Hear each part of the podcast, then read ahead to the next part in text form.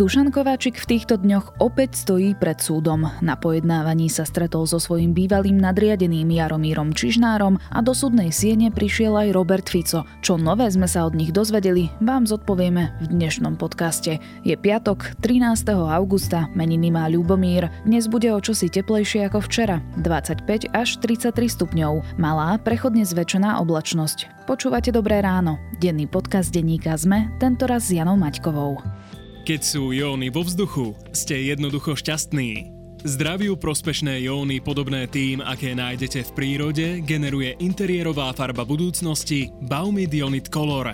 Jóny zachytávajú prach apel pre zdravší vzduch u vás doma. Baumit. Váš domov, vaše steny, vaše zdravie. Aktuálne správy sú dôležité, ale zajtra budú staré. Za to naše trička z kompótu vám vydržia celé roky. Poďte na kompot.sk, nakúpte nad 15 eur a keď zadáte kód SMEKOMPOT, dostanete od nás darček. Hrnček podcastov SME. kompot.sk Tie trvanlivé tričká.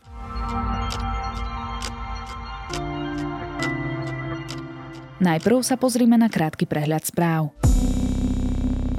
Na obvineného oligarchu Miroslava Výboha vydali medzinárodný a európsky zatýkač, informoval o tom portál TV Noviny SK. Výboh je obvinený v kauze Mytnik 3 z korupčnej trestnej činnosti spolu s ďalšími siedmimi osobami, vrátane bývalých šéfov finančnej správy Františka Imreceho a Lenky Wittenbergovej a bývalého štátneho tajomníka ministerstva financí Radka Kuruca. Bývalý šéf kontrarozviedky SIS Ľubomír Arpáš, obvinený v rámci akcie Babylon, vinu odmieta. Arpáš využil svoje právo a na štvrtkovom hlavnom pojednávaní nevypovedal. Arpáš je spoločne s Františkom P. a Ľubomírom T. obžalovaný z vydierania, legalizácie príjmu stresnej činnosti a zločinu podplácania. Slovensko nemá jasný plán na dosiahnutie uhlíkovej neutrality. V klimatických opatreniach postupuje chaoticky a bez jasnej stratégie. Tvrdí to 9 enviro organizácií venujúcich sa ochrane klímy. Vláda by podľa nich mala zaujať ku klimatickej zmene jasný a rozhodný postoj. Lesné požiare v Grécku spalili za posledné dva týždne už viac ako 100 tisíc hektárov lesných porastov. Grécky premiér vo štvrtok označil lesné požiare vo svojej vlasti za najhoršiu ekologickú katastrofu, akú Grécko za posledné 10 ročie zažilo. Zámožný ruský podnikateľ a politik Igor Redkin sa priznal k usmrteniu muža počas poľovačky. Pomýlil si ho vraj s medveďom. Nasledujúce dva mesiace bude v domácom väzení, hrozie mu minimálne dva roky väzenia. The Times tiež informuje, že mal byť počas streľby opitý. Viac aktuálnych správ nájdete na Sme.sk alebo v mobilnej aplikácii Denníka Sme.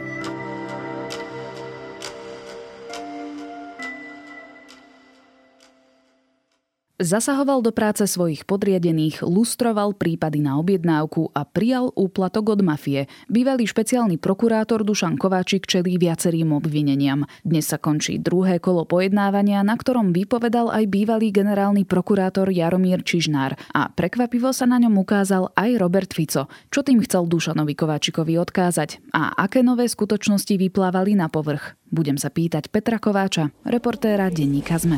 Už som povedal, že tento prípad komunikujem a komentujem pomerne dlho. Celý tento proces považujem za frašku, pretože sa potrebovali zbaviť Dušana Kovačíka ako špeciálneho prokurátora. Tak si na ňom vymysleli celý príbeh a ja verím, že pravda sa ukáže, ale to je fraška, to nie je proces.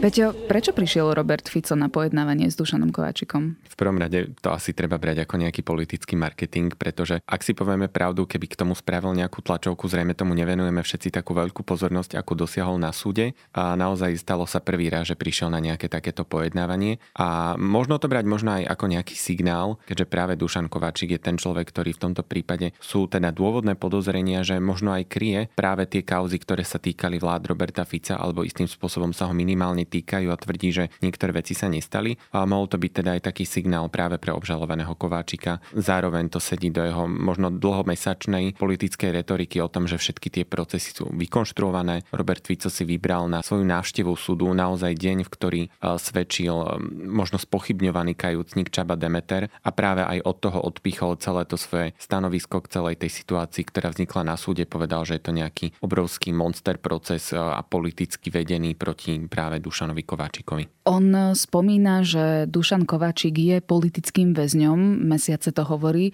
Ako na to reagoval samotný Kováčik, respektíve reagoval? Na tom súde je to celé organizované tak, že viac menej oni spolu do nejakého priameho kontaktu vôbec neprišli. Celé to prebiehalo tak, že v momente, keď sa Robert Fico zjavil na chodbe, tak ho samozrejme obklopili všetci novinári a popri tom vlastne poza nich tá eskorta privádzala Dušana Kováčika. Naozaj ten priamy kontakt bol v podstate žiadny. Aj na tom samotnom pojednávaní Dušan Kováčik sedel ako keby bokom k verejnosti a, a Robert Fico sedel možno tak v stred jednom rade naozaj nie nejako blízko Dušana Kováčika. Ak som dobre sledoval, nestretli sa im ani len pohľady. Na druhej strane myslím si, že Dušan Kováčik nemohol ni postrehnúť takúto prítomnosť. Napokon aj sudkynia Pamela Záleska sa pýtala, kto je prítomný vo verejnosti. Evidentne jej pohľad spočinul aj na Robertovi Ficovi, bola si vedomá, že je tam. K tomuto by som ešte povedal možno toľko, že práve sudkynia Pamela Záleska tak tu opakovane spomínal Robert Fico v uplynulých mesiacoch, rovnako ako aj tohto prokurátora prokurátora Michala Šúreka, ktorý dozoruje tento prípad a navážal sa práve do tejto dvojice, hovoril, že teda sú to nejakí prokurátoria alebo teda súdkynia zneužívaní súčasnou politickou garnitúrou. Dokonca chcel prokurátorovi Šúrekovi posielať gestapácky kabát. Možno tak s úsmevom prokurátor skonštatoval, že nič takému teda Robert Fico neposlal.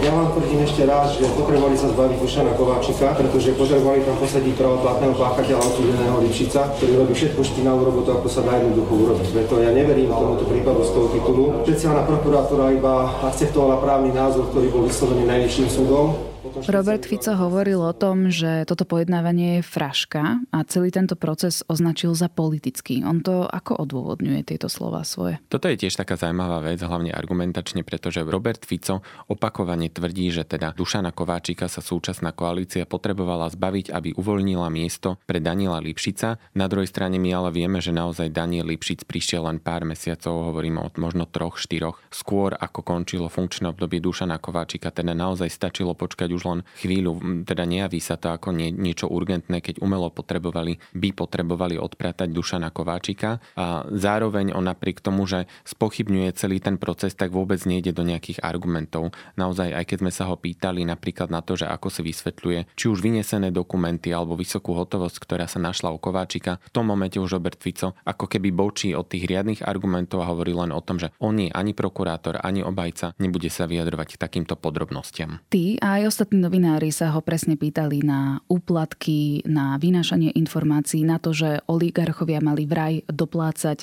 platy štátnych zamestnancov. A to všetko sa malo diať počas toho, ako on vládol tejto krajine. Čiže on to stále odmieta? Práve toto je tá citlivá pasáž, ktorá teda už naozaj naráža priamo na Roberta Fica, na jeho garnitúry a možno aj z tohto dôvodu on vôbec nejde do nejakých detajlov. Naozaj celé to spochybňovanie súčasných kaut, ktoré sa už naozaj týkajú nielen jedného, dvoch ľudí, ale v podstate za radom nominantov z jeho garnitúr, tak on spochybňuje cez kajúcnikov. Aj v tomto prípade toho spomínaného Čabu Demetera, tak to je vlastne tá kľúčová vec, cez ktorú sa snaží spochybniť kauzu Dušana Kováčika. Hovorí o tom, že teda je to svedok alebo inými slovami možno kajúcnik, pri ktorom sa ukázalo, že teda manipuloval svoje výpovede. V tomto momente ale bol veľmi významný práve tento pojednávací deň, pretože Demeter vysvetľoval na súde, že jeho výpovede možno boli upravené, nie možno, ale naozaj to aj priznal na súde, ale išlo možno o také detaily, ktoré mali ako keby ešte vyostriť to, čo, čo on všetko vie. Konkrétne, ak teda to spresním,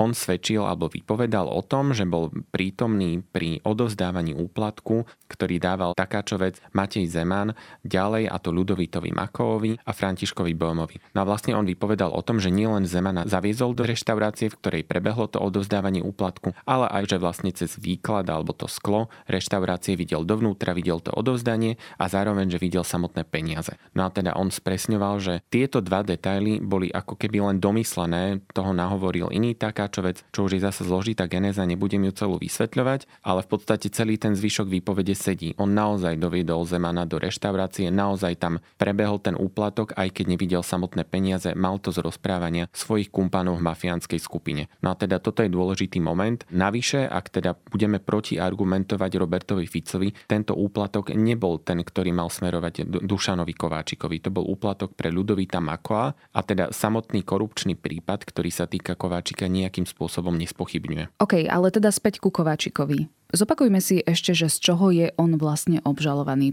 Obžaloba hovorí o viacerých skutkoch, ten primárny alebo možno najzrozumiteľnejší je taký, že Dušan Kováčik ešte ako špeciálny prokurátor v roku 2017 vybavil prepustenie mafiánskeho bosa Takáčovcov Ľubomíra Kudličku na slobodu. Tá, tá genéza je možno trošku zložitejšia, pretože ako vieme, súd prepúšťa na slobodu. Tamto ale bolo vrácané z druhostupňového na, na prvostupňový kvôli nevysporiadaniu sa s kauciou a teda ten súd, nechcem povedať, že je v tomto nevinne, ale ako keby bol tak trochu naznačený, že teda má to skúsiť No a v tom momente sa samozrejme očakávalo, tak ako je to naozaj obvykle, možno v 99%, že prokuratúra podá stiažnosť. To sa v tomto prípade nestalo. Naozaj prokurátorka Blanka Godžová vypovedala o tom, že Dušan Kováčik ju predtým vyslovene inštruoval, aby niečo také nerobila. Tvrdil jej, že v tejto kauze to má vydiskutované s dozorovým prokurátorom a má to tak byť. No a teda to je tá, tá vec, ktorej mal dostať on úplatok od takáčovcov, s ktorými spolupracoval 50 tisíc eur.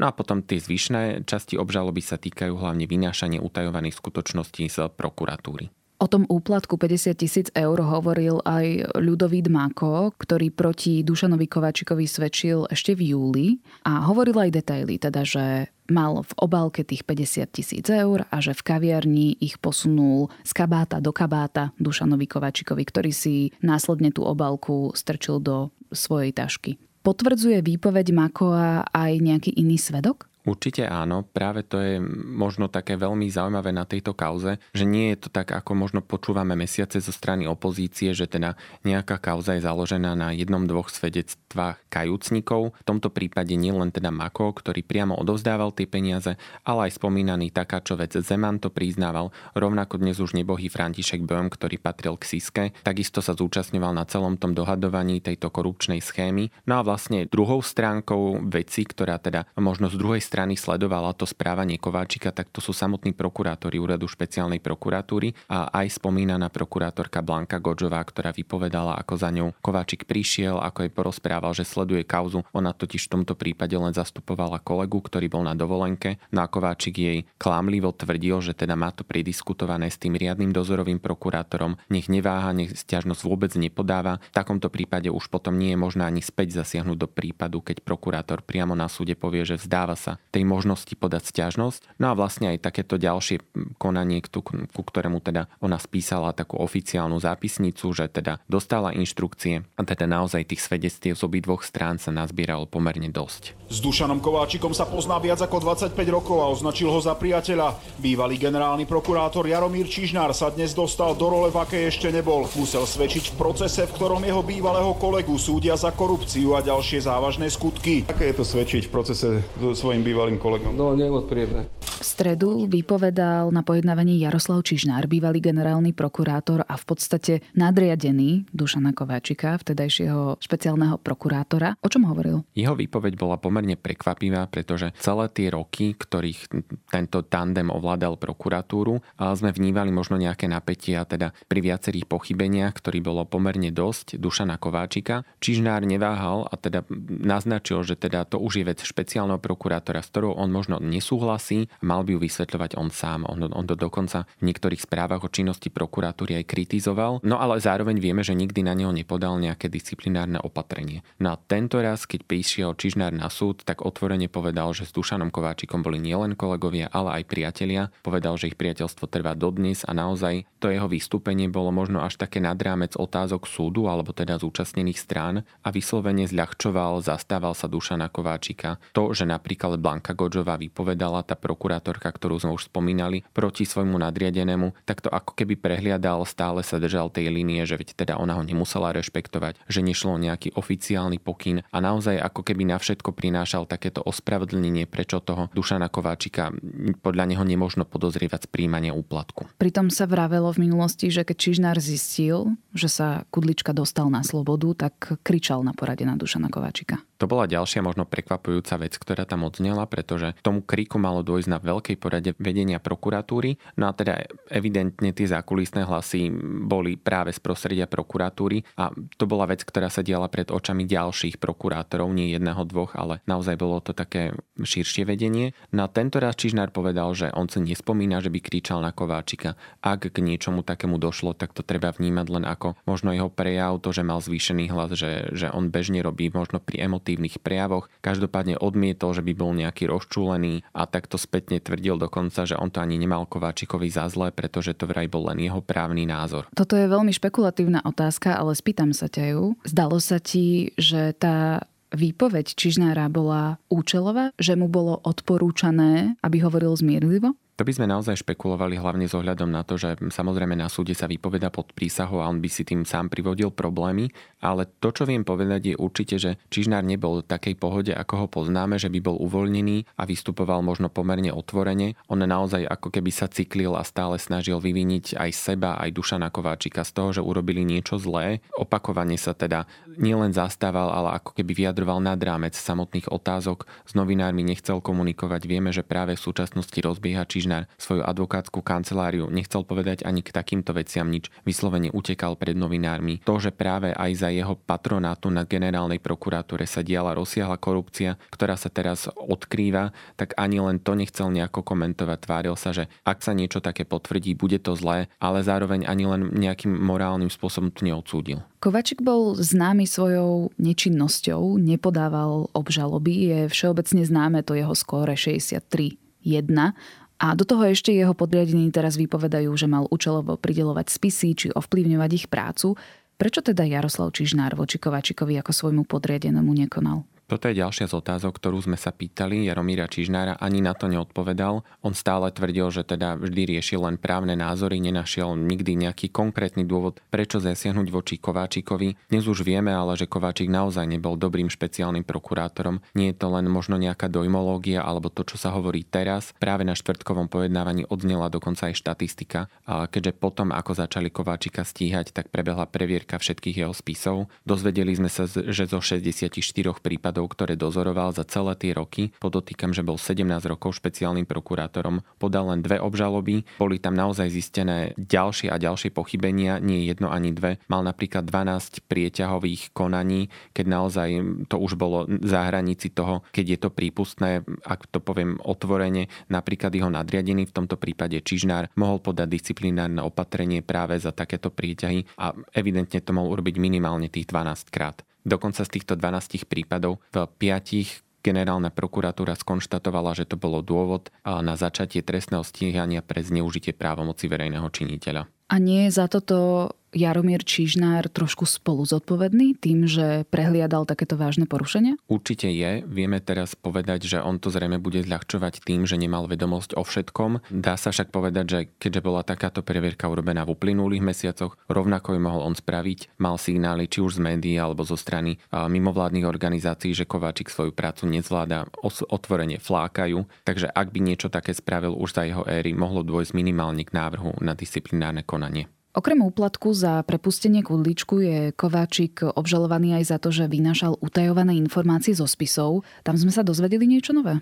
Na pojednávaní sa to trošku možno pre niekoho neprehľadne prelína, pretože naozaj tým, že skutkov je viac a tí svetkovie idú za sebou, tak niektorí hovoria k tomu, čo sa týka teda prepusteniu kudličku, niektorí k tomuto vynášaniu. V týchto dňoch sme sa dozvedeli napríklad od eh, prokurátora špeciálnej prokuratúry Vladimíra Kurúca o tom, ako Kováčik manažoval na prokuratúre prešetrovanie Ludovita Makoa, pretože ak teda prejdeme k konkrétnostiam, Kováčik je podozrený z toho, že vyniesol utajované dokumenty, ktoré sa týkali prešetrovania Makoa, a to v prípade podozrenia z objednávky vraždy vyšetrovateľa Jana Čurilu. No a vlastne tam boli podozrenia, že na, na tejto príprave vraždy sa mal podieľať práve Mako. No a keď sa tým začala zaoberať policia a prokuratúra, tak Mako sa to nejakým spôsobom dozvedel. No a tie indície sú také, že to mohlo byť práve u Kováčika, pretože u neho sa naozaj pri domovej prehliadke po zadržaní našlo viacero dokumentov, ktoré obsahovali prevažne politické citlivé kauzy. No a vlastne prokurátor Kurúc v týchto dňoch vypovedal povedal, že teda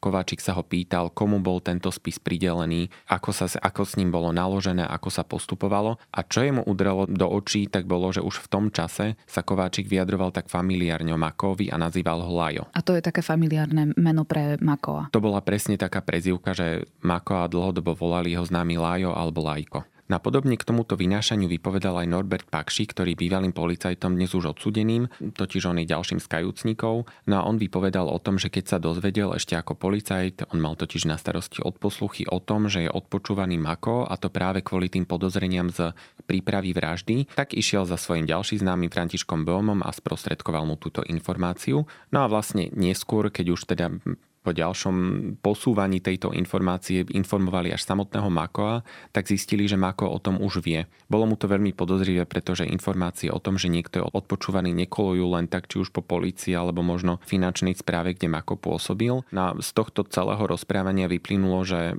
práve možno aj od Kováčika mohol mať túto informáciu. Čo na všetky tieto výpovede hovorí samotný Kováčik? Kováčik volí v podstate počas celého pojednávania taký zdržanlivý prístup. Celé to prebieha tak, že na začiatku, ešte predtým, ako začali vôbec výpovede nejakých svetkov, on dostal priestor na to, aby reagoval. On prečítal vopred pripravený písomný prejav, ktorý teda len všeobecne popieral to, že on vôbec nejakého trestného konania, že sa dopustil. Zdôrazňoval, že je to politický proces a že teda videl tam nejaké snahy o to, aby ho odstránili z funkcie. A k samotným skutkom sa nejako obširne nevyjadroval a teda povedal, že nebude v tej fáze procesu ani odpovedať na nejaké otázky. No a vlastne tie ďalšie pojednávanie sa ťahajú v tom duchu, že on vždy len dostane za každým svetkom možnosť vyjadriť sa. Sú to naozaj veľmi formálne komentáre, keď on povie iba, že tento svedok potvrdzuje verziu, o ktorej hovoríme, že teda nepotvrdzuje sa, že by on príjmal nejaké úplatky alebo hovorí, že ide o nepriame svedectvo, ktoré podľa neho stojí na vode a tak ďalej. A teda tie jeho komentáre sú on v tomto formálnom duchu, čo môžeme predpokladať, že teda určite mu súd ešte udeli priestor na vyjadrenie na záver celého procesu, ktorý zatiaľ ešte nevieme povedať vôbec, že kedy by teda mohol byť. No a on bude mať opäť až vtedy možnosť povedať nejako obšírnejšie, čo je mu kladené za vinu. Čiže nespolupracuje. V podstate vôbec. Tuto otázku sme už v dobrom ráne mali, no opýtam si ju znova a oblúkom sa vrátim k Robertovi Ficovi. Hrozí,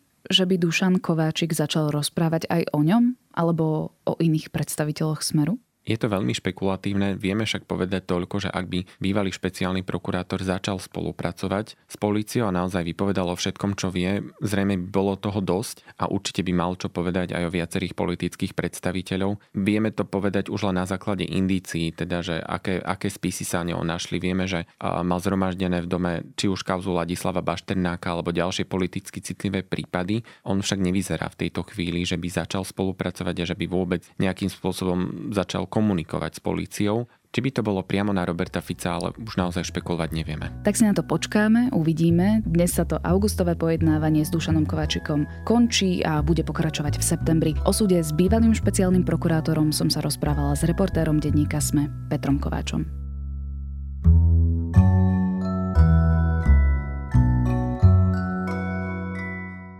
Ešte v máji kolega Tomáš odporúčal knihu Listopád od českej autorky Aleny Mornsteinovej. Ja som si od nej prečítala jej staršie dielo Hana a to vám odporúčam teraz ja. Ide v podstate o generačný román židovskej rodiny, ktorý sa odohráva na pozadí holokaustu a týfusovej pandémie. Je o veľkých tragédiách, hľadaní nádeje, samých seba a najmä o snahe znovu obnoviť silné rodinné väzby.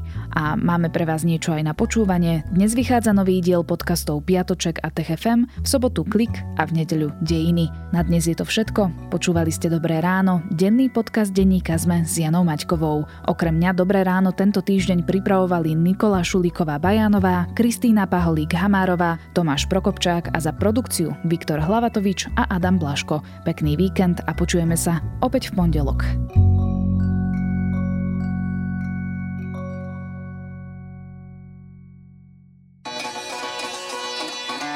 Od Beringovho prielivu cez austrálskú púšť, kanadské hory až do Valašska. Navštívte s nami turistické miesta aj najodľahlejšie kúty sveta. Moje meno je Nadia Hubočan a spolu s Tinou Hamárovou vám každý útorok prinášame Všesvet podcast. Dajte si s nami rannú kávu alebo príjemnú prechádzku, poďme snívať a tešiť sa na časy, keď budeme môcť opäť chodiť po svete. Všesvet podcast vychádza každý útorok na všetkých podcastových aplikáciách a nájdete ho aj na stránke sme.sk.